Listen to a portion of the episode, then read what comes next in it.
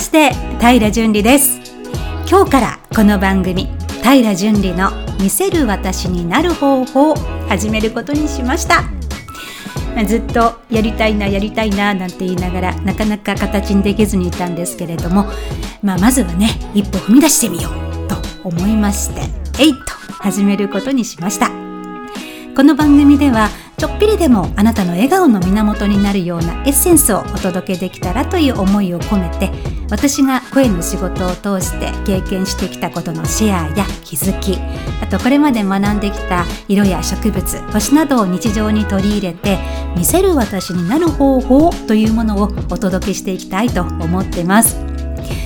隙間時間にねさらっとながらで聞いてもらえるようなものにしたいと今のところは考えていますのでよかったら是非これから聞いてもらえると嬉しいです。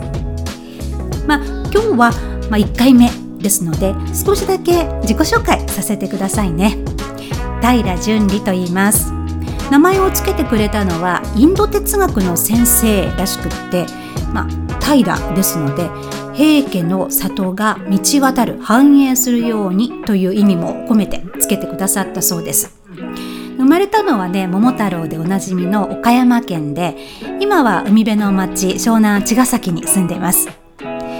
仕事は学生時代からずっと声の仕事を続けてまして今もラジオ番組を担当させていただくなどおかげさまでもうかれこれ25年以上ですか活動をしています。まあね声の仕事って一言で言っても様々ありますよね。私の場合は、まあ、そもそも最初はですね大学の2年生の頃にテレビのレポーター的なお仕事をさせてもらう機会があったんですね。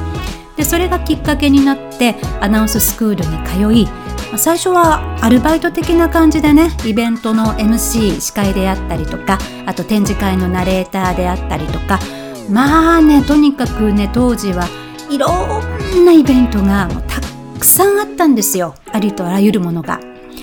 時代っていうのもねもちろんあるんでしょうけれども企業の宣伝活動なんかもすごく盛んでしたし実際私も年間契約を結んでもらって、まあ、何社の何社かとね結んでもらって全国に出張したりとかいやね本当にねもうありとあらゆるしゃべる仕事っていうのを星の数ほど経験させてもらったそんな時代だったように思います。もちろんねその経験っていうのは今に生きているし一つ一つとってもありがたいことだったんですけれどもただね私の場合はずっと心のどこかでね誰かの何かっていうのを伝えるのではなくってもっと自分の思いとか自分の中から出てくる言葉っていうのを伝えていきたいなっていう気持ちがすっごくいつもあったんですよ。で20代の半ば頃かなにご縁がありましてラジオの世界に入ることができてで今もラジオパーソナリティとして生放送の番組も担当させてもらっています。やっぱりね好きなんだろうなって思います自分は。ラジオが。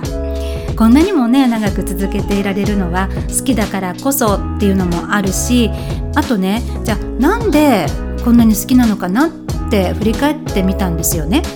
そうすると小学校の小学校卒業する時にちょうどあのすごく仲の良かったクラスメイトが遠くに転校してしまうことになって離れ離れになっちゃったんですね。で当時はほら LINE とかねもうないですしまあ、交流手段って言えば電話とか手紙とか、まあ、それぐらいだったんですよ。で私たち考えましてね声のレター交換なるものをやってたんです。これねどういうものかって言いますとあの昔はあのカセットテープが主流だったんですね。もうね今世代的に知らないっていう人もいるかもしれないけれどでそのカセットテープ20分ぐらいの短いものにね初めはもうマイクとか持っていないからあのイヤホンをマイク代わりにしまして。で今日は学校でこんなことがあったんだよとかあと好きなアイドルの話とか